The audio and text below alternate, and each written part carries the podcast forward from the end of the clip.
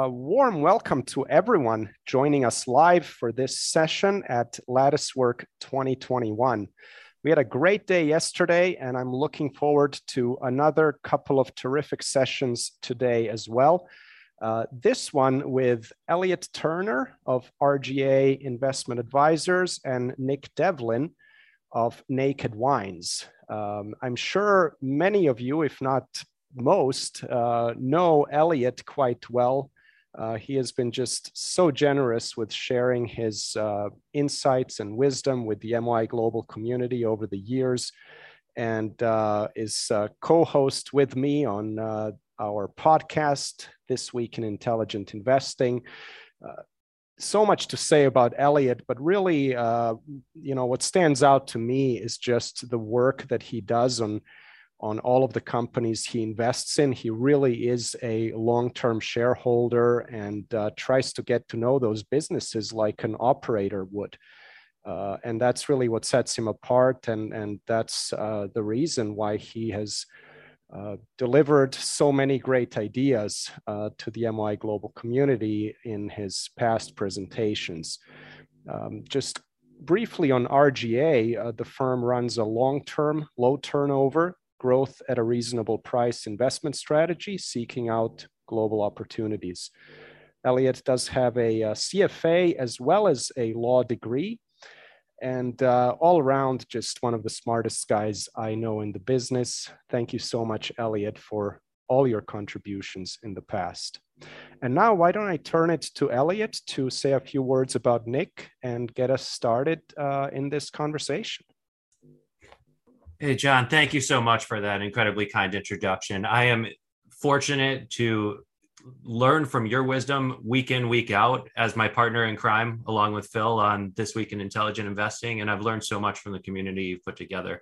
And i look forward to another opportunity for an in-person event with you. You know i was really uh, eager to get back to uh, switzerland this year. Uh, who knows what may be but um, you know I, have missed the personal presence as well. Um, but you know i know that'll happen again and um, you know, I'm really uh, delighted that you invited me to host this session today. And I'm grateful that Nick Devlin was willing to give us some of his own time as well. You know, I've gotten to know Nick the past uh, like year and a half, and I've been really enjoying our conversations. I've enjoyed Nick's perspective on business. I've enjoyed getting to know how Nick thinks. You know, he's really one of those long term, very sharp thinkers who breaks down a problem in a very focused, like neat way. Um, I've invested in many companies and I've looked at many companies where lifetime value analysis is really important. And I think, you know, one of the ways that I've been incredibly uh, excited about Naked Wines is that the disclosures and the level of detail and the candor and quality of presentation is second to none. Uh, it's really a breath of fresh air in you know, in industry where I think there's a lot of opacity, uh, you have a really honest, very forward thinking company who will tell you um, exactly how they see it. And I think that's that's really you know owes to Nick and the culture uh, at Naked Wines itself. Um, and you know, I was really lucky to have had the opportunity to meet Nick in person this past year um, and get to know you know talk beyond business and uh, get to know the person. And i think he's a really just great guy. Um, he's got a little competitive side to him which you know i don't think shows as much on the conference calls but it's there and it's really interesting to see. A good athlete in his own right uh, you know i'm looking forward to cycling with him sometime not too distant future. Um, and you know with that i just want to share a couple of my favorite wines from Naked Wines because this is an incredibly fun company to diligence, and I'd you know encourage all of you to at least try. So I always make sure to have the DRG Reserve Cab uh, at home. I really like the Matt Parish Trevino and um, you know the Jesse Katz exposed is one of the more interesting. I think it's it's like one of the hidden gems in the wine industry, something where you could get incredible value, incredible bang for your buck for a special occasion. So I'd, I'd you know throw those out there. And maybe Nick share a couple of your favorites, and then you know how you first got to Naked Wines. I don't have to twist my arm too much, Elliot, to talk about wine. And um, yeah, so it's a pleasure to come on and in turn, thank you for those very kind words, Elliot. Uh, I've you know, I've enjoyed our conversations a ton as well, and it's been been a lot of fun getting to getting to know each other. Um, and I learned something new actually today because I, I, I knew about your investing background, but I didn't know you had a law degree. So that, that explains some of the sharp, perceptive questioning that, that, comes along. Um, yeah, no hesitation to talk about wine. I'm going to pick out a couple of um, couple of favorites in the range that you know say for, for a couple of different reasons. I think um, you know one of the first wines that I just fell in love with at Naked, and you know really kind of brought home to me some of the things that we can do that are different, um, was another Matt Parish wine, but it's a it's a wine from El Dorado County, which is in the foothills of California. So you're a little bit inland. Um, and it's uh, it's an it's a reserve cab he makes there with a, a crew he calls the Pilot Hill Gang. It's the, the, the set of growers out there. And what he set out to do with that wine was answer the question, you know, what happens if you take Napa farming practices and you put them onto a good established Cabernet vineyard in a lesser known region? And you, you get a beautiful wine. He makes it exactly the same way he makes his reserve tier of Napa wines for us. Um, same kind of oak profile, same treatment, and same kind in the vineyard. Um, a beautiful wine. You know, we get to a wine that tastes like a $50 wine that we can sell to our members at 20 bucks. Um, and I come back to that one time and time again. Um, and then, you know, something from a little further afield. I don't know where we've got people joining, you know, who's joining in, in Europe and who's, who's joining in the States. Um, but uh, the wine I was just obsessed with this year. And we've got this fantastic, charismatic grower, a guy called Gerd in the Pfalz in Germany. Um, and he's you've got the real sort of charismatic professor kind of hairstyle, um, spends a out in the vineyards and crafts these beautiful, fresh, vibrant wines. Um, and uh, he's uh, brought a rosé of Pinot Noir through to the market this year that was just I was drinking it all summer long. Um, but I could go on all day long, and I know you've got we've got a lot of topics to get through. So I, will I'll move on from wine, and and I'll, I'll, give you again the very short version of I guess how how I ended up in the wine industry, and especially in in this role at Naked. It's not an obvious career path um, when you're growing up in the UK. Um, I I haven't got anything as impressive as you, Elliot. I've got a history degree. And so I needed to go and find a job. Um, and you know, what do you do when you haven't got any real training, right? You become a business consultant. And so, so that's what I did. Um, and I worked for a strategy house called OC&C in London for sort of seven and a half, eight years, and mainly in their consumer and, and leisure practice. And you know, towards the end of that time, I was working as an associate partner there, and had a little bit of good fortune. Um, a partner I worked with very closely um, sold a project to Phil Wrigley, who was the chairman at the time of a business called Majestic Wine. Um, anyone who knows the Naked story will probably recognize that name. But it's um, for those of you who don't know, it, it was and still is the UK's largest retail wine seller, a business with about 250 stores and then an, an online presence. And the the project was a strategic review. Um, the year was 2014 and the business was struggling because it had started to see you know pretty systematic volume decline. And you know i had the chance to come on board and i led that project. And it was you know fascinating. Won't go too much into it because it's not so relevant here but you know for me it solidified a desire i had to you know i'd always been passionate about the wine industry as a consumer. It's fascinating to work in the business. You ended up this sort of seven week review. You handed over your pile of recommendations. I thought god you know i'd love a chance to actually do some of this stuff. Um, anyway, long story short, you know, some of those recommendations said to Phil that you know there was a need for I think some new management uh, and Majestic, but there's also some need for some more digital capability in the business. Um, he put those two things together, and it, it, it, corresponded with the founder of Naked Wines, Rowan Gormley, being at a time where he was looking to seek additional funding for the business. Uh, and that was really effectively the genesis of, of the tie up between those two companies. And um, I, that's how I got to meet Rowan during the course of him closing his due diligence out. Uh, I had a chance to meet with him and James Crawford, who, who's still in the business today. And I thought, you know, these are some people who've got a real vision for doing something different in the wine industry. And not just disrupting the way wine is sold, although that's part of it, but also they've got a passion and a vision for how we can solve some of the challenges uh, and issues faced by producers in the industry. And you know, to me, that was what really resonated. You know, that this was a business that was thinking about how it could solve problems both for consumers and for producers, and doing something different. And you know, I was I was hooked pretty quickly. Um, I actually, as a follow up after the deal closed, I, I met Rowan for coffee. Uh, we had a half hour chat and shook hands on a deal, and, and that's that's how I started working at Naked Wines. Yeah, and so you know, Rowan built a very interesting culture. He's an interesting character. He built a mission-driven culture with a real passion for testing and learning, very data-oriented. Maybe talk a little bit about that culture and you know the fact that you've inherited this culture and you've had the opportunity to kind of steer it a little bit in your to leave your own imprint while maintaining the essence of it uh, now that naked wines has been given its own wings from majestic right? So it's the kind of the reversal of of, of that mm-hmm. merger from the past.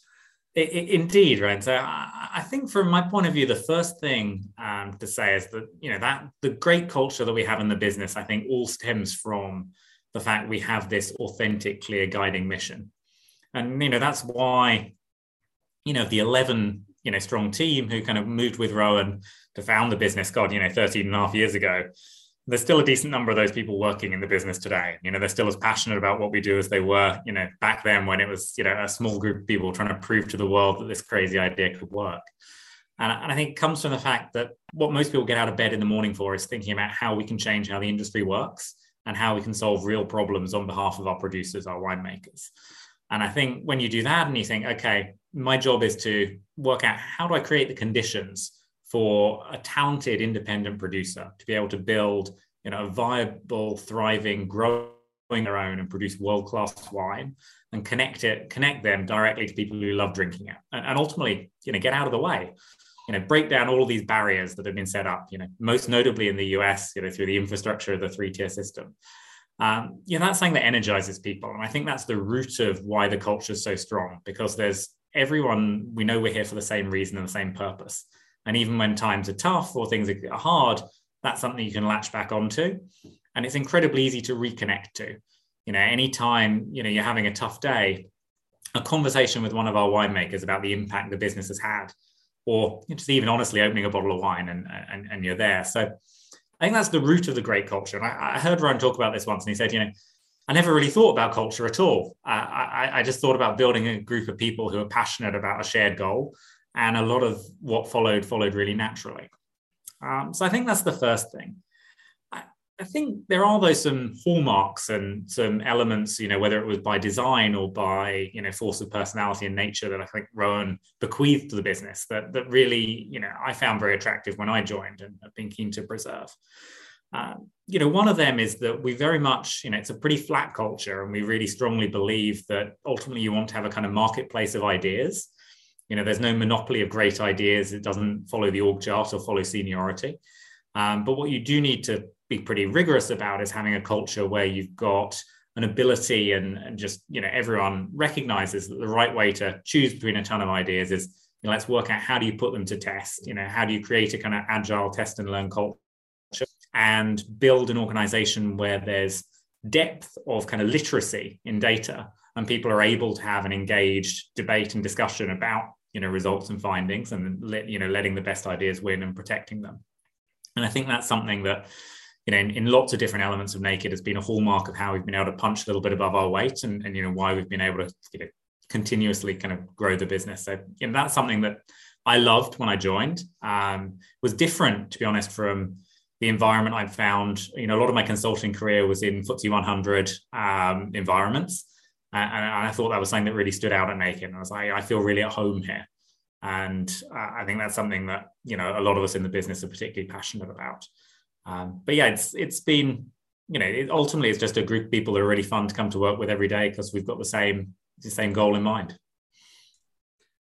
And yeah, you know, one of the big catalysts since you've uh, taken over or one of the big changes is that you obviously started as a UK business and the US has emerged as one of the largest uh, growth opportunities. And there's some distinct differences in the market. And, you know, there are opportunities for the culture to capture and create even more value. So maybe talk about the differences between the two countries and what that means for your business strategy and your opportunities.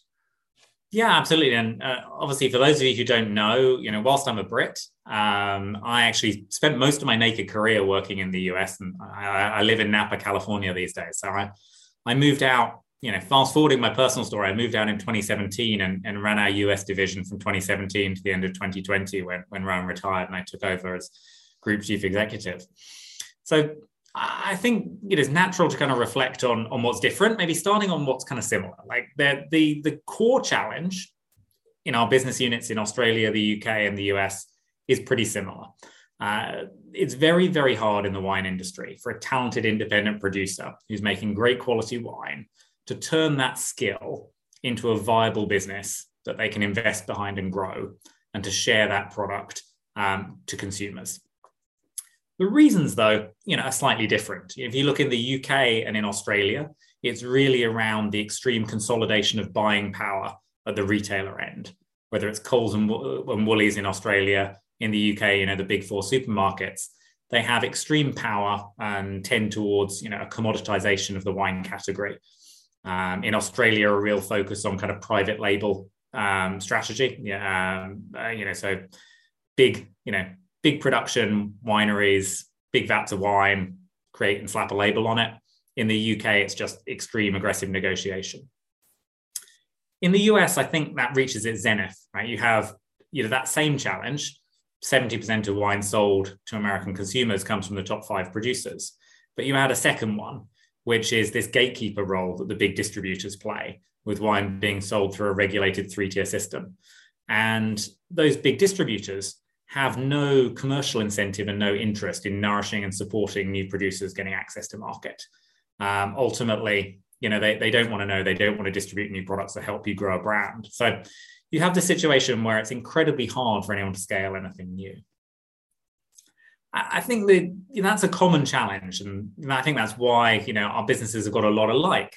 But one of the things that, you know, is different if you think about the US opportunity is the consequence for consumers of that heavily regulated market environment. And you know, we've talked about this, Elliot, but Americans pay more, um, you know, on average for a bottle of wine than people in pretty much any other country on earth. And you know, I'd love to be able to say that it's because all of the wine is better than anything that's being drunk anywhere else, but sadly, that's not true. Instead, it's a function that you know most wine sold in the three-tier system. You know, when you buy that bottle of wine at a liquor store, you're effectively the third buyer you know, a winery's made it. They've often spent a lot of money marketing it. A distributor's extracted a markup along the way, and then the retailer sells it to you again. And that meant when we moved to America, we found this market which was extraordinarily ripe for what we offer. A combination of using our capital and finance um, drawn from our pool of nearly a million members to support independent producers and help them produce great wine at lower but then our direct to consumer model to strip out you know that that intermediary role uh, reduce the number of margins being taken out and then offer superior value for the consumer. So i think you know that is ultimately the reason why you know the proposition probably is the most differentiated um, you know in, in, the us market and know the amount of excess value we have to share and we can talk about how we share it with the consumer um, is at its greatest there. Um, i think the second thing that's interesting is you new market, you do have a chance almost to take a little bit of a fresh start, or you, you just reconsider and reappraise how you think about yourselves.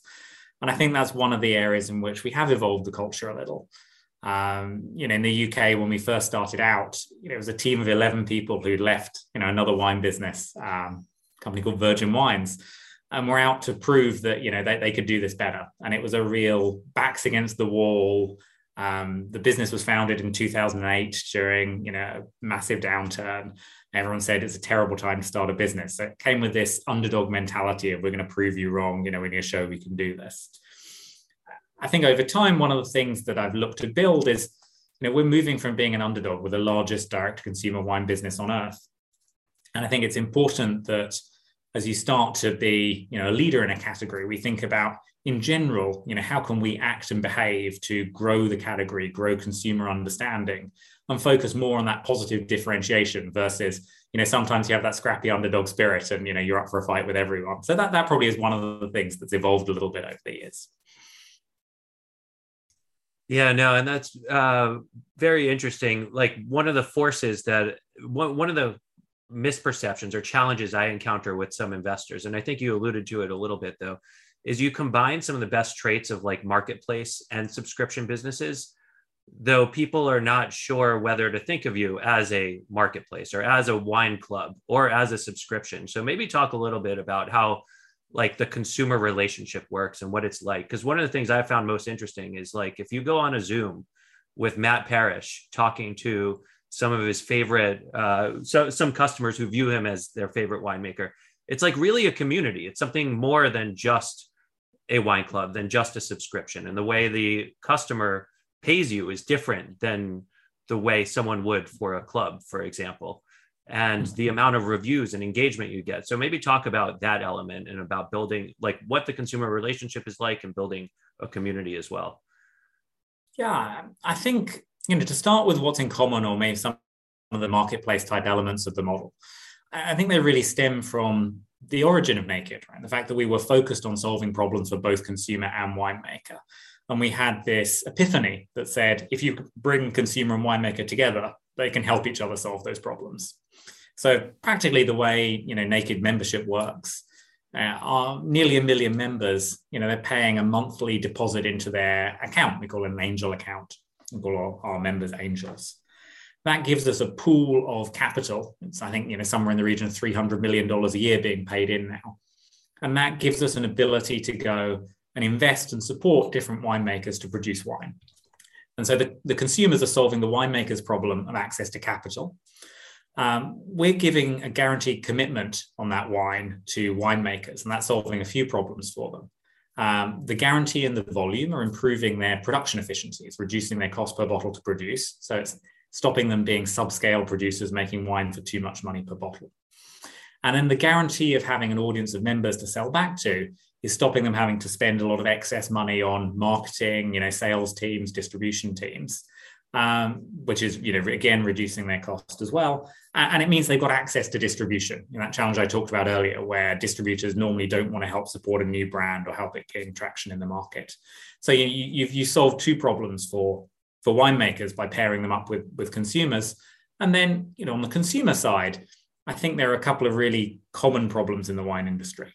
Um, everyone's been in that situation where you go into a bottle shop or a supermarket and you're faced with a wall of liquor uh, and how do you tell what to buy and you know all you really know is you know a label or something like that and we believe that actually you know product is much more enjoyable when you've got a connection to the person who made it we talk about the emotional differentiation in the business and we want to give you that opportunity to connect directly, whether that's messaging Matt Parish on his wall and giving him feedback and having a live conversation with him about the product you drank or joining him for a tasting call, or joining one of our in person events that we run um, in more normal times.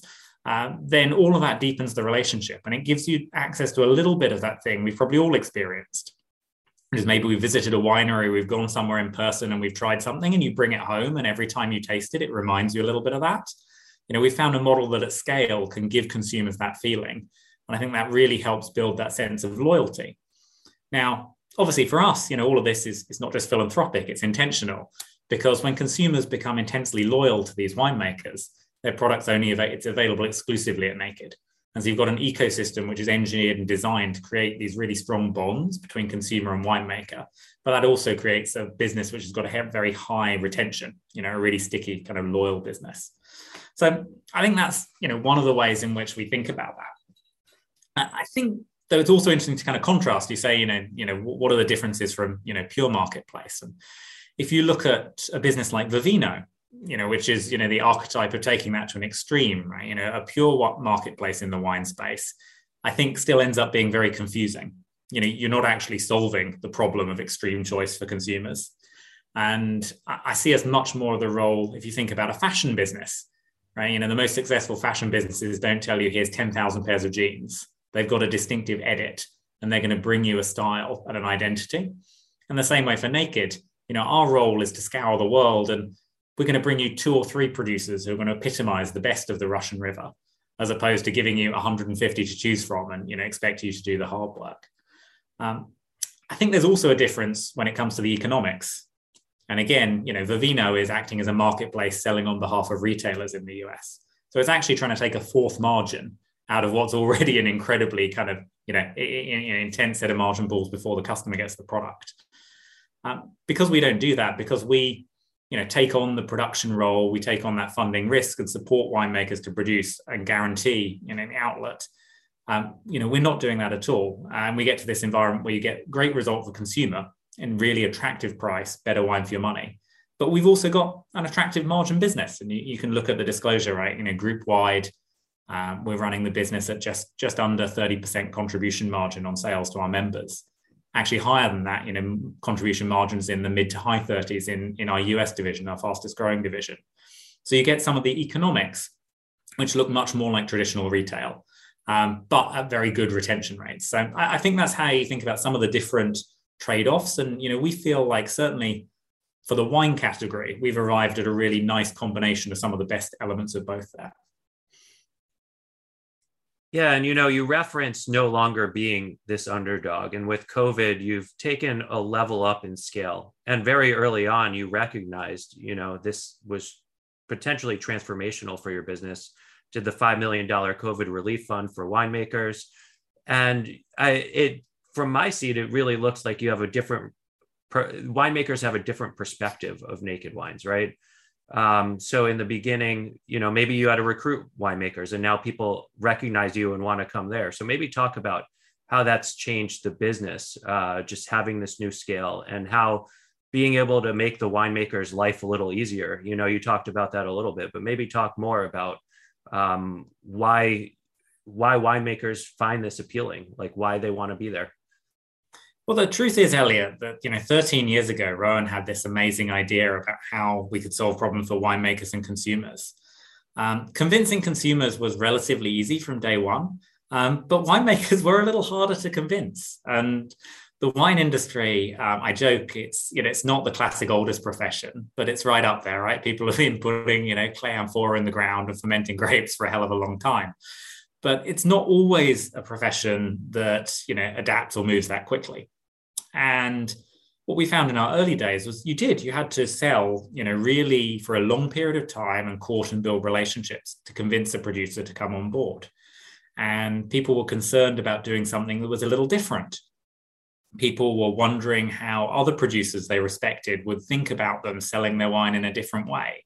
Or what would it be like being involved, you know, creating a brand purely on wine?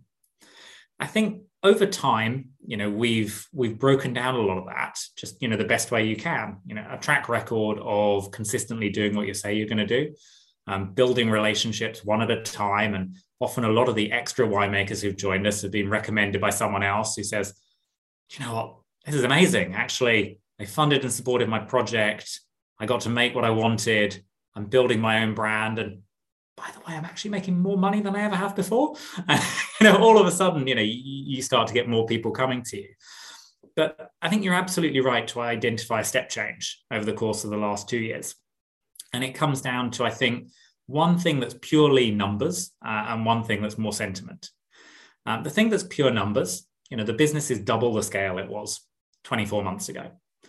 And that means, in terms of working with new winemakers, the way we think about it there's a certain amount of commitment we're willing to make to a new producer. And we think about that in terms of purchasing risk.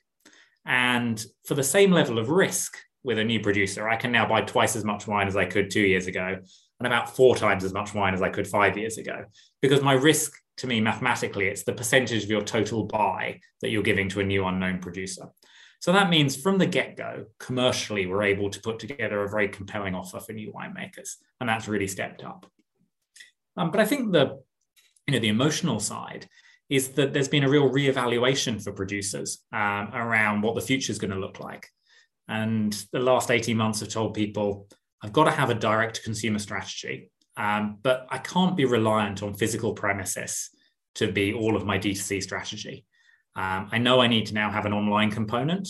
And it's also told people, you know, they've tried to do some of this themselves and they worked out it's not hard. It's not easy, sorry. It's very hard. And that means people are much more receptive, I think, to the idea of doing something differently. And especially when it's with a business like Naked, I think, you know, you talked about our COVID relief fund. We worked with 45 different winemakers from outside of our stable of producers um, and gave them help when they really needed it. And, you know, a lot of those, that's how we first met Jesse. And, you know, that that led to us, you know, create co-creating the Exposed brand with Jesse Katz. And I think that's testament to the type of producer that's now interested in working with Naked. Um, I don't know if you saw, he recently set the world record. He sold a, a bottle of wine, The Calling. Um, it's a, a, project he's created exclusively for auction and uh, auctioned off for a million dollars. Um, so, you know, he's, he's, he's made the most expensive bottle of wine on earth. And he's also making wine exclusively for angels, which we're pretty proud of. Yeah. And I think that's an interesting point insofar as the typical perception had been, you know, come to Naked to get cheap quality. But now it's a platform where you have like affordable luxury, right? So you've made something that's like a product with a lot of pretension to be accessible to a much larger customer base. So maybe talk about the evolution of the perception, both from the customer and the winemaker side, and what that means in terms of your strategy as a business. Well, the first thing is I think that some, there's something real that underpins that, right? In, in all parts of our business, we're committed to a real continuous improvement culture. And that sits, you know, we talk about a lot externally about, you know, our marketing approach, but that sits also as well when we think about the quality of wine we're producing and the range and, and how we've evolved that. I think one of the things that gives me the most pride is if I think back of the range we had when I first got involved with the business five and a half years ago and the range we've got today. I think we've made massive steps forward. And that's because we've been working with good people. We've given them the funding and the support. We've extended the length of contracts we've entered into to, you know, let people carry on dialing up and up the quality. And I, I think that's the first thing that's there. You know, the real underpinning of the quality of wine we've made has never been stronger and we're passionate about data. So we, we spend a lot of time validating that. Um, you know, we, we look at things like our wines Vivino ratings against the market, and, and you can see that quality premium. Um, but as you say, I, I think we haven't always had that be very well understood. And one of the things we've focused a lot on in the course of the last year, and you know, not in any way pretending that this is a finished article, we're still working on it, but is you know better communicating that quality to, to customers. And I think you describe it beautifully. Um, helping people understand that Naked Wines isn't a business that gives you access to cheap wine. Um, and ultimately, there's a world class business that does cheap wine in the US. It's called Ernst Gallo. It's fantastic business, like it, very well run, and produces cheap wine very effectively. So we don't want to be in that game. Um, but what we are able to do is give you access to the type of quality wine that you see from small wineries in regions like the Barossa in Australia or Napa or you know anywhere else you care to name. But and we can do that. We can give you access to that quality at a much price, and we do that because the way we work with producers lets them produce the same wine at lower cost, and the way we bring that to market strips out frictional cost. And those two things mean that we can sustainably um, and with good economics for ourselves, give you access to better prices. I think I think maybe a little bit of shaking off the underdog spirit is helping us communicate that as well. You know, lets us be a little more comfortable doing things like entering traditional wine awards, and it, you know, we enter our wines into things like the Decanter World Wine Awards, and, and they win tons of medals. It's you know, it's not hard, but I think culturally for us there was a little bit of well, you know, that's traditional wine industry. We won't do that. I think we've got to a point where we're comfortable saying we want to showcase and we want to provide for our producers a platform to show the great work they're doing and to help consumers understand that what you're getting here is a better way to buy great quality wine as opposed to as you say a, a solution for something you know that's just cheap I, I think the i think the other thing that's interesting there is you know a, a question i often get asked and maybe a misperception that sometimes is sat in the investment community around you know where what do we need to do in terms of kind of price point and you know why, why are we talking about premiumization or, or this kind of idea of quality perception? And it's, to my mind, it's all about the opportunity we have to drive, you know, awareness and consideration. Um, if we can, if we can get more people to understand that we've got a unique model that lets you produce quality for less, that's much more valuable than just a discount. Um, you know, Dollar Shave Club became popular because they convinced people that it didn't cost a lot to make a great quality razor um, which is a much more compelling argument than giving someone a cheap razor, right? No one wants to, you know, hack their face off with a cheap blade. And, you know, that's why we're focused on this. You know, the flip side of that is the beauty of our business, right? We designed it from day one. Our margins selling wine for 10, 12, 13 dollars are brilliant. So, you know, we don't have any requirement to increase our average price per bottle for economic sake, but we think there's a great opportunity if we can better convince people of the quality of wine that we're able to produce. Yeah, you often share in your investor communications this great slide that shows the customer value prop uh, using Vivino as the kind of arbiter of quality at you know the 10 to 15 dollar range and upwards where you have like much more consumer surplus created at the higher levels of price and one of the things that i've been reflecting on that i find interesting is you have like two distinct opportunities uh, insofar as price is concerned. One is uh, taking your customers on a journey and introducing them to your wines and walking them up price points, uh, just in so far as they get more interested in the wine and engage in the community. And the other is onboarding from the start new customers at higher price points. So there are two like vectors that you could explore there. And then, you know, there's still the question of you do earn a higher con your cost to ship a case of wine are fixed. So when you do sell at higher price points, you have more contribution. So you get to think about how to allocate that surplus between customers. So maybe, you know, there's a lot in there, but ta- I think it comes together in something cohesive. So maybe, maybe discuss that a little bit. Yeah, absolutely. So you're right, Elliot. And I think one thing we already know and we've proven to ourselves, which is there is plenty of demand to explore and try more premium product um, amongst our existing customer base. Just taking the US as an example, over, over half our members have spent more than $20 a bottle um, on something in the course of the last year, um, which is a big increase from where it would have been a few years ago. And wines like uh, Jesse Katz's debut wine, I think we sold a quarter of a million dollars on launch day. Um, Daniel Baron, um, who's a, an amazing character and a great guy. Um, he was the head winemaker for over a decade at Silver Oak in the Napa Valley. Um, he also made wine at Dominus, um, you know, one of the few um, places in Napa that's had multiple hundred point Parker scores. So, you know, extreme pedigree. Uh, we sold, I think, six hundred thousand dollars of his launch project, a brand called Francophone, this year. So you, know, you can see that there's appetite, you know, to stretch up into, you know, when we produce, you know, world class winemaker, iconic region, selling wines for 30 40 50 dollars a bottle. There's demand. So the first opportunity, I think, is is proven, and you know, we're taking advantage of. I think the second opportunity, you know, is, is, is absolutely there, and it probably means that you know, of our $20 billion TAM in the US, you know, we know about 3 billion of which sits at people buying wine at over $30 a bottle. And I think we can disproportionately, we can grow that section faster now that we're building out this repertoire and range of more premium product. And, you know, the more effective we are at conveying that understanding. Um, I think the most interesting part of the question, though, it was saying, you know, yeah, philosophically, how do we think about this question of, you know, a potentially greater surplus? Um, because it's true, you know, the more and more expensive wine gets, the more and more of what you're paying is going on stuff that isn't grapes and oak and winemaker talent.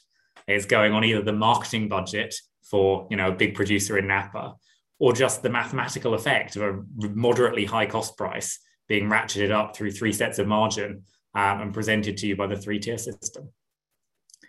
I think the way the way we're thinking about this is, you know, we've got no I'm not interested in maximizing the contribution margin of naked wines for for the sake of having a high margin.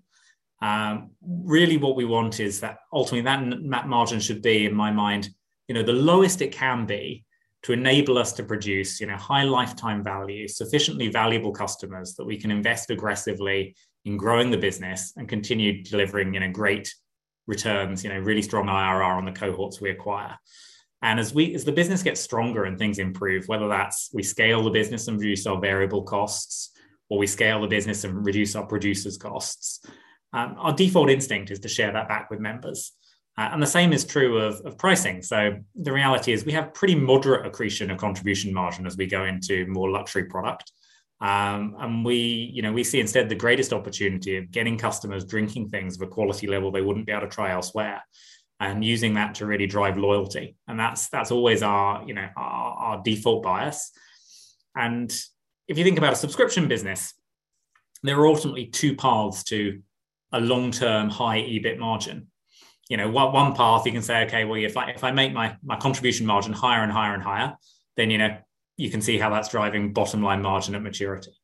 Um, but the other approach is to say, well, if I if I hold a contribution margin and I can be reinvesting and giving more value back to consumers, I can drive higher and higher retention rates, and that reduces my cost to replenish. I have fewer customers leaving. It, it costs me less at maturity to replace them, and you also get to a business that sees higher and higher long-term profitability. And philosophically, I think the second type of business is much much harder to compete with uh, than the first one. Yeah, and you know, you mentioned TAM. I really wanted to ask this because uh, last year at this time I presented Naked Wines in uh, Manual of Ideas, Best Ideas uh, conference. And I've heard a lot of feedback from investors. And one of the things that some people tell me is, I really like the business. I get the value prop. I think everything makes sense. But I'm just not sure this could get really big.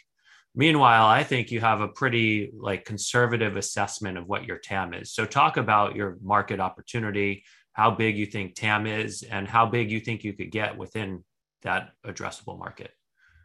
I was going to say it's, it's interesting. I've you know seen other people in the category you know claim that their TAM is you know three or four times the size that we claim on ours. So I, I agree with you. I think we you know look we don't like to kind of overpromise um, things. So the way we think about our TAM is you know within within the zone of wine that's consumed at home in our addressable markets. Uh, we extract everything below the minimum price we're interested in selling at because we're not in the cheap wine business. Um, we also extract anything that's sold to people who aren't regular, multiple times a month wine consumers because we don't think they're good subscription buyers. And so, you know, taking the US example, you know, we cut out half of the 40 billion um, wine market that's sold for at home consumption to get to our $20 billion TAM. And, you know, we, we sell we sell spirits in in the UK and Australia, but we don't put any of the spirits market into our addressable market. Uh, and I think you know midterm that could definitely be addressable. So I'm with you. I think it's quite conservative. Um, I think there are maybe a couple of things that you know people might misperceive and kind of saying, okay, you know, is this business somehow niche? So even though there's a 25 billion dollar TAM, you know, can you build a multi-billion dollar revenue business here? I think one thing is, you know, some people have just characterized the online wine D2C market as a little bit of this kind of digital niche early adopter market. Um, and therefore, you know, is it really going to scale or generalize to the mainstream of wine consumption? And I, I think that's where ultimately we always designed a business, you know, by intent to say, how do we make how do we enable the best wine producers to make the best wines at the price points that most people want to pay you know 10 to 30 bucks a bottle and we've gotten a real advantage there that's rooted in better wine for your money and that's very different from say a business like Winc which is about you know a D2C mark, a classic D2C marketing story. You know, how can I produce a kind of beautiful website, a kind of you know, a, a, little bit of digital marketing and an app, and get a bunch of people to engage with it and, and play around with it. So I think you know that focus on how do you create a business model that enables you to produce a, di- a differentiated product, I think is very different, and it it means actually that our sweet spot of consumer that we tend to do best with, you know, looks very like you know the core the heart of the american wine drinking market you know they're people who've got kids at home or post kids at home regular wine drinkers love wine but don't feel super confident about it Yet it's a real everyman portrait and every woman portrait of, of the american wine drinker and i think so i think to me that says actually, you know, the types of customer we do best with, the segments of the market that have moved online actually a little bit later. And still a lot of these consumers who would be perfect for naked, you know, are still you know buying wine in a very traditional way. So I, I think there's I think there's absolutely the potential for this to be a 10% share business within that TAM. You know, what does that get you to? You know, a couple of billion. I, I think that's the kind of target, you know, we certainly ambition we have internally for, for this business because we don't see it as a niche opportunity. And I think you can point to already some early signs if you look at either the fact we've got a higher level of market penetration in the UK where we've been trading longer, or you look at some states in the US um, where regulation has opened them up more recently. So, you know, it's been a bit of a, you know, ground zero start. Um, somewhere like Pennsylvania, where you know we, we again see market share in double digits to, to show that we've got an ability to do that. So, yeah, I, I certainly see it as an opportunity to build something of real scale. Um, the one thing, though, you know, I think we're always careful about is I don't want to promise exactly when, right? Because at any point you promise that you can deliver a certain revenue number in a certain time horizon, I think that goes against something else that we've really always believed in, which is, you know, you've got to have the discipline and willingness to say, we're going to grow the business at the right rate. That means we're confident that every time we invest money and we acquire customers, we're generating real value for shareholders. You know, maybe that's why we're, you know, growth at, um, you know, growth at a reasonable price. And, you know, maybe that's, uh, that's why, that's why we've always got on well, Elliot. Exactly right. Well, you know, we've got some great questions rolling into the Q and A. Um, maybe, uh, John, do you have a couple of those queued up to go? Uh, I got more questions to ask, so I could give you a a, little leader um, with another one, if not. You know, Elliot, if you want to roll with the audience questions as well, um, feel free. Um, to me, one that just one that kind of uh, stood out was um, competition. If you could talk about that a little bit more, uh, including from Virgin Wines and, and other players, and kind of how do you see the market longer term in terms of you know how many companies can be really successful at scale at the same time. Yeah ha- happy happy to talk about that competitive piece. And I, I think if you want to think about in particular i think the you know we'll start with the us market because it's obviously our biggest growth opportunity and it's our largest division these days. Um, it's still a pretty nascent you know market in terms of the movement for demand online I think our best estimate is that, you know, as of today, kind of even post a big increase with COVID, still only around 7% spend in the wine category in the US is online, um, which given it's a category that actually, you know, it's easier for you to, you know, gain information, review product, understand what to buy online. It's a big, bulky, heavy category, you know, really actually very suitable for delivery. And, and lots of people live in areas that aren't well served by specialist wine retail um, you know, I think actually it's massively underpenetrated. You know, we should, that, that number, uh, you can take an end of a decade view. I don't know whether you want to pick 20%, 30%, but I think, you know, we would all be confident that's going to only head in one direction. So I think with that in mind, I think there are going to be multiple different types of winners emerge and winning models emerge online. And you, you can maybe align some of the different participants against that. So you see innovation and money going to businesses, you know, Uber looking at Drizly and things like that. And there's definitely one strand here, which is how do you take the convenience mission? I want a bottle of wine for tonight online. Now, you know, that's not our market. So we don't really see those businesses as competitors, but that is, you know, really moving your kind of local 7 Eleven spend and, you know, giving an alternative to that. I think at the other end of the market, you've got some businesses that are looking to serve, you know, a very sophisticated wine consumer that's got a very fixed idea about what they want to buy and I think wine.com and Vivino are interesting companies that are competing for a customer that feels like they've got a very high level of confidence and wine knowledge. And they're ultimately looking to play the kind of long assortment game. You know, 20,000 SKU range, any wine you've ever wanted, we can give that wine to you. Um, what's interesting about those businesses is that their economics, you know, mean they work on a pretty small portion of the total, you know, TAM you've got in the US. Because if you think about wine.com, it's a 30% gross margin retail model with all the same distribution and fulfillment costs we've got. If you think about Vivino, it's actually operating as a fourth margin at the end of the three tier system. So again, works well on a, a trophy bottle of wine that there's excess stock on that you can discount by 50%, but it's still 50 bucks. There's enough absolute contribution for everyone to get paid. But really struggles when it comes to monetizing demand from you know the everyday American wine consumer. And I think that's why you know we still see you know our biggest competition. And you know, if I'm challenging our teams to do a benchmark tasting, the things I'm most interested about, how the wine's stacking up against, you know, Costco, Trader Joe's, how are we doing against the kind of chain liquor stores and you know the wines ranges out of grocery. Because the reality is, you know, over half the customers that move online to Naked and become great members, you know, we're the first time they've been buying their wine online. So I, maybe that gives you a little bit of an overview of kind of the the US scene in particular. Um, I want to talk about virgin wines because you know everyone always asks about virgin wines. So you know, and I think um, compared to some of the people who've been in the business longer, I can be a little more dispassionate. Um, it's you know, it's a solid, tidily run business in one of our divisions. Um, it's you know uh, under a fifth of the total size uh, in terms of customer base and revenue that Naked is. Uh, it's been run really nicely run by, by its management team, and they've had a kind of successful crystallization of some value and, and gone into the public market. Um, you know, it's had, and it's not been run for growth, right? If you look at that business over a course of a 10 year run um, pre COVID, I think it netted about 2% compound growth. Um, so, you know, roughly offsetting inflation, probably below inflation in terms of wine bottle prices. So, probably an ex volume growth business. And you know, ultimately, I, I, think you know that reflects the fact that you know it hasn't got as compelling a customer proposition. Um, so you know, it, you don't you know don't see it as a business that's got the same level of ambition to kind of change the way um, certainly kind of change things for consumers. I think it's also very different in that it doesn't have the same desire or kind of willingness to build long-term relationships with producers. Um, you, can go and have a look at the the Virgin Wines IPO deck, and I think there's there's a magic slide in there that you know with it with with it, you know, apologies to you know, our good friends across the other side of Norwich, um, essentially says that you know the magic recipe for a for a great bottle of wine is one quarter great wine and three quarters cheap wine, which makes great high margin wine.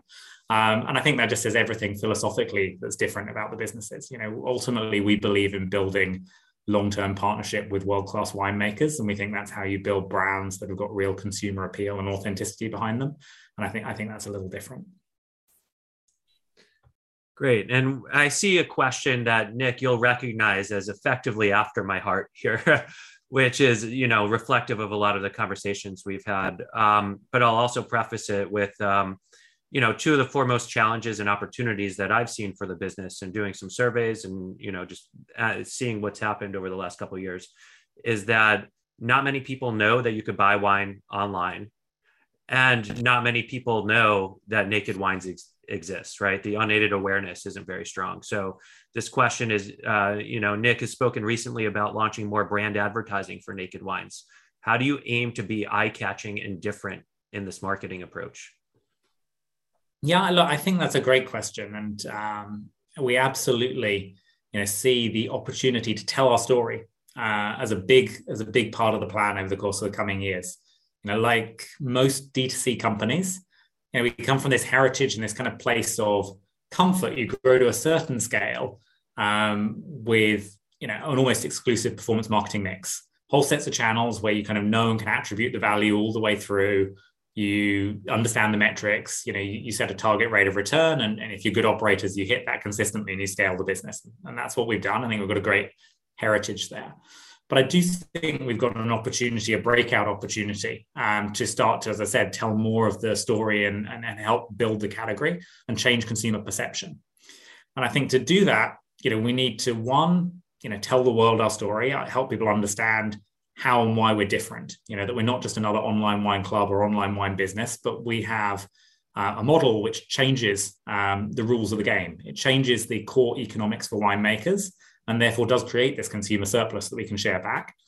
Um, but then, too, you know, we need to find a way to bring it to life um, and make it memorable. Um, I think that's you know the both the biggest excitement and you know the thing that frankly is the most scary about moving into a brand advertising world right? You know the, the difference in terms of impact between doing it well and doing it mediocrely is enormous. Um, i think there are some things we know from our early creative testing in australia though that really give us some good guardrails. And in, in working with our creative partners we've been clear on. And, one of them is you know successful we've got to make sure we we never forget that ultimately we're not really the hero of our business um, the producers we work with are, are, the talent here. You know, they're the stars. And certainly in Australia, where we've had some good early success in terms of changing perception of the business and building greater awareness, both aided and unaided, and better comprehension. Um, we've done that through content that's not been excessively high production, um, but has you know had an unrelenting focus on our winemakers and, and put them front and center. So I think that's one of the things that you know that I think we know um, and one of the things that you can look out for. I think the second thing is, you know, even as you move into, you know, a brand challenge, it's important that you don't forget about the things that you're really good at as a business. And one of the things we do pride ourselves on is our test and learn culture. And I think the way in which we're trying to build our brand advertising strategy kind of reflects that. So, sure, it's not the same as being able to run 20 Facebook ad sets and see the results the next day, but you can still break a problem down. And, you know, for us, we broke it down into saying step one you know, can we spend money, um, you know, through brand advertising and a set of different channels and change people's minds at a cost-effective basis? And that's where we've got to so far in Australia. You know, we have quarterly measurements of an extensive brand tracker. We've been able to see that regions we spent money above the line, in particular on TV, we have changed perceptions. We understand what it cost us to do that. We can see that the perceptions have moved more than they have in regions we haven't advertised. So we understand that it's actually due to the, the action we've taken and you know we can move on to a step two which talks about okay you know how do we work out the right amount of impacts and impressions to see? And how does that overall spend feed through into the performance effectiveness of other channels we have? So i think we can still break down a problem and we can still apply our strengths to it. Um, and you know that's what we look forward to doing over the course of the next you know 12 months or so. Should we should we Elliot, should we a few people I, I, just had a quick look at the q&a there are also quite a lot of people asking questions about inflation and the inflationary environment I, I, wonder if we should touch on that Absolutely. That was the one I had queued up next. So let's, yeah. So is inflation impacting Naked Wine's operations and do you expect inflation to impact operations next year? Yeah.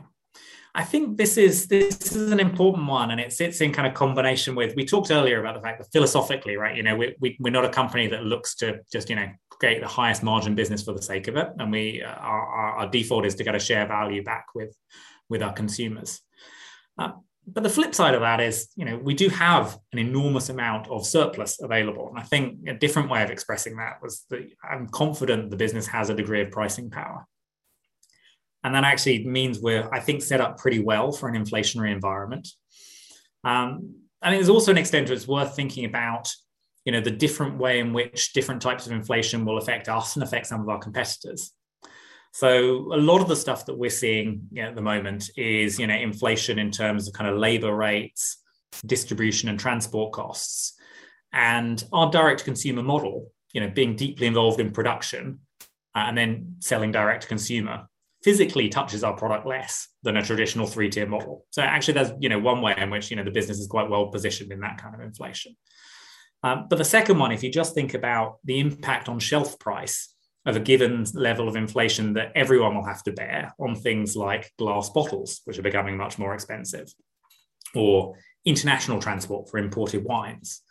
Um, because our model is direct, you know, one margin, if, if everyone chooses to hold percentage margin, you're going to see much less movement on a price of wine at Naked than you are on a wine that's been brought into the US, it's been sold through into distribution, into retail, and then sold on to consumer.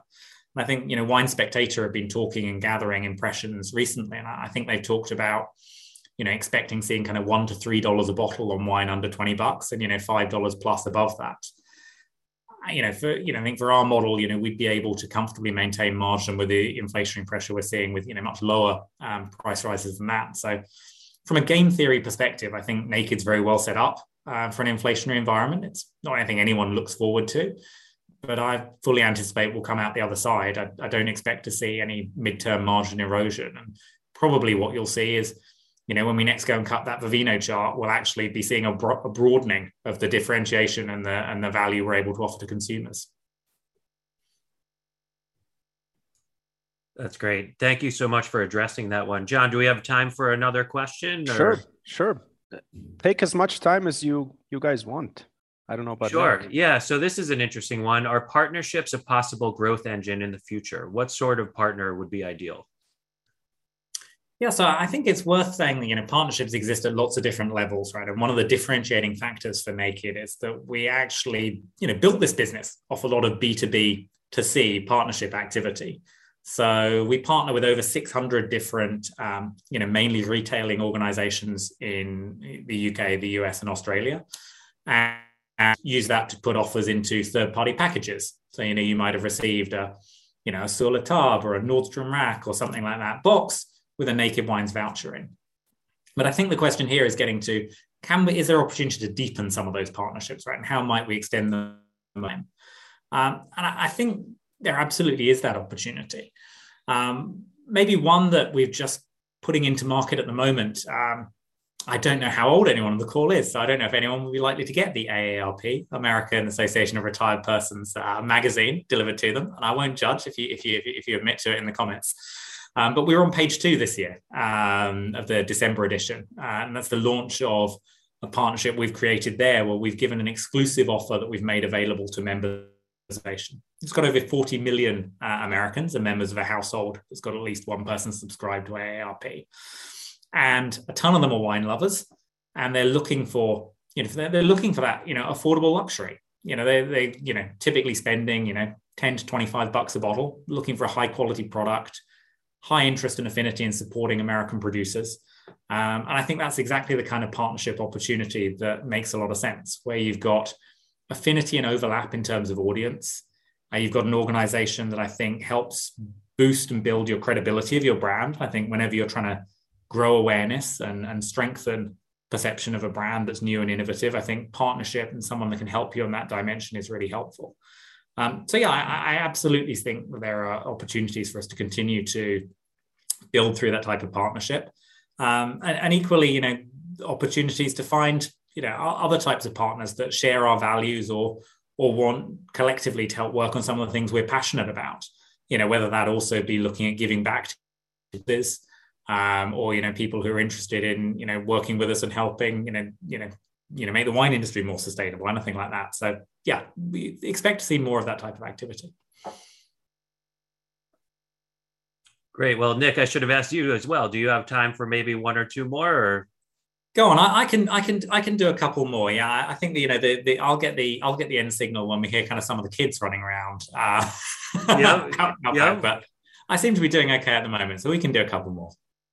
Excellent. Um, so, uh, why doesn't Naked Wines have more natural or organic wines? I've actually noticed more, but I'm curious to hear you know, and maybe this lends to something about like different tastes in different age groups, different preferences, and maybe touch on your wine genie offering because I think that was something I wanted to ask about that hadn't come up. So, yeah, so let's start with natural and organic. Um, the first one's actually we do produce a lot of wine um, from organically farmed fruit.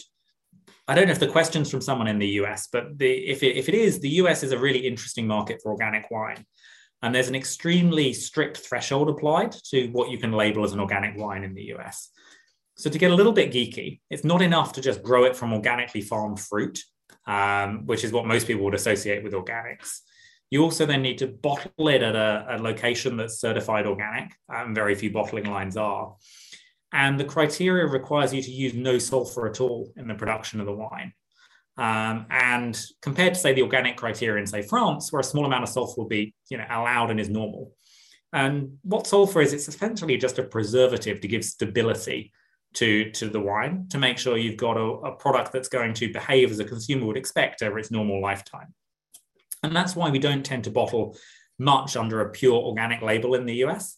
Ultimately, we don't think it's really in the consumer's best interests um, you tend to get far too much kind of bottle to bottle um, variation, and you haven't got a product that you can guarantee with confidence is going to stay stable if consumer wants to enjoy it over the course of one two years. Um, so we have lots of lots of organic fruit, but it doesn't all turn up in organically labeled wine. Um, I think the natural wine question is another interesting one, and you know the natural wine movement is you know stylistically very similar. Um, I think yes, there's probably an opportunity for us to have a couple more producers on the platform that really embrace that movement. Um, but again, it's a movement sometimes that's more about making wines to stand out or make an impression for their own sake. Um, they're very popular um, with the kind of East and West Coast sommelier community. Um, when you look at the consumer data and you, you, you have people sample them, it's not a style of wine that as many wine drinkers genuinely love. Um, and we ultimately, you know, always are a company that believe about creating a great product that is going to be enjoyed. And so that, you know, that's always going to be a filter that, that, that we apply to the range. So it's probably unlikely to become our heartland anytime soon. Um, you're going to ask me about Wine Genie. Give, give, give, give, give me, give me a question. yeah. So, I mean, it's two parts, right? You have this in, increasingly uh, ex- accelerating growth of your data asset. You have really interesting data. You have a lot of reviews from your community, and you're able to put together something with that. And that that's part one. Part two is you know there's a wheelhouse customer that you've historically been associated with, and you know I think it's um, different than what the wine genie customer base would be. So talk about you know how you're taking advantage of this data asset and how it gives you opportunities to kind of target a different kind of customer than is historically associated with naked wines. Yeah, absolutely. So you're, you're right, Elliot. I mean, one of the opportunities we have in the time we've been doing business, I think we've collected somewhere in the region of 28, 29 million, you know, explicit customer ratings. We have a far, far data set of implicit behavior that helps us understand, you know, the likelihood of different types of customers like other wines given a set of purchase behavior and history and interactions. And that's the foundation, the IP, the assets that we've used to help create Wine Genie as a product, which effectively use algorithmic recommendation to suggest to you next wines, given a broad set of parameters that you're in control of. Think of it, you slide the dials and then we work out exactly what wine you get, you know, in the time horizon you've asked for.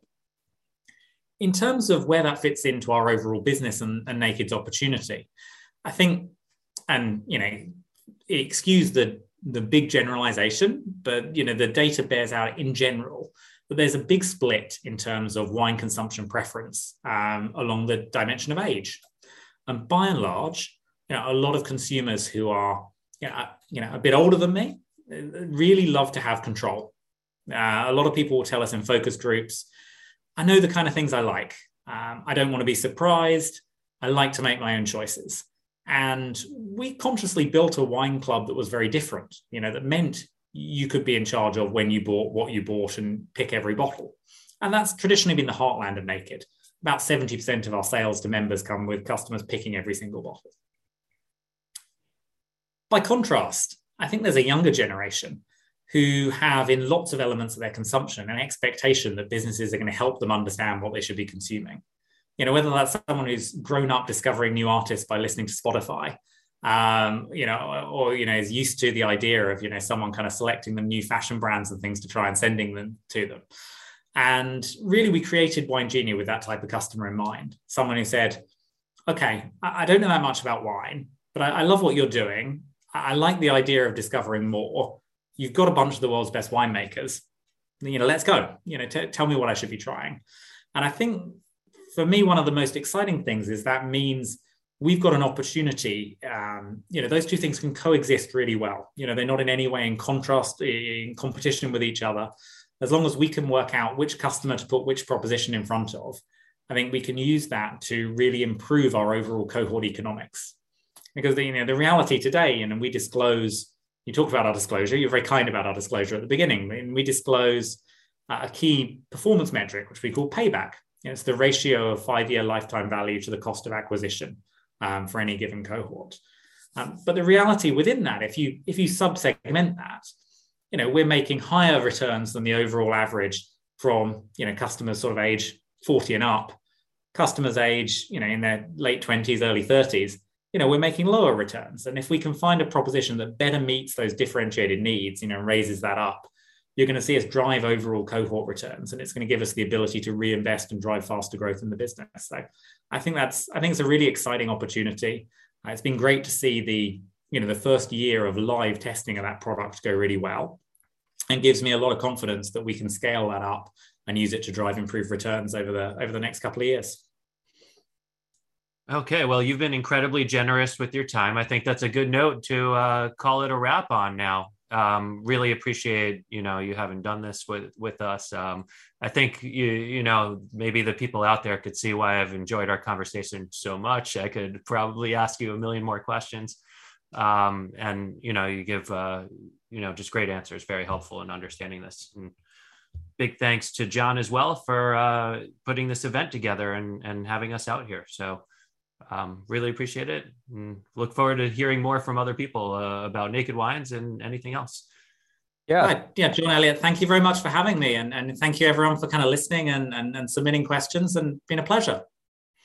Thanks elliott and nick. Uh, it was terrific. Thank you so much. Take care everybody. Take care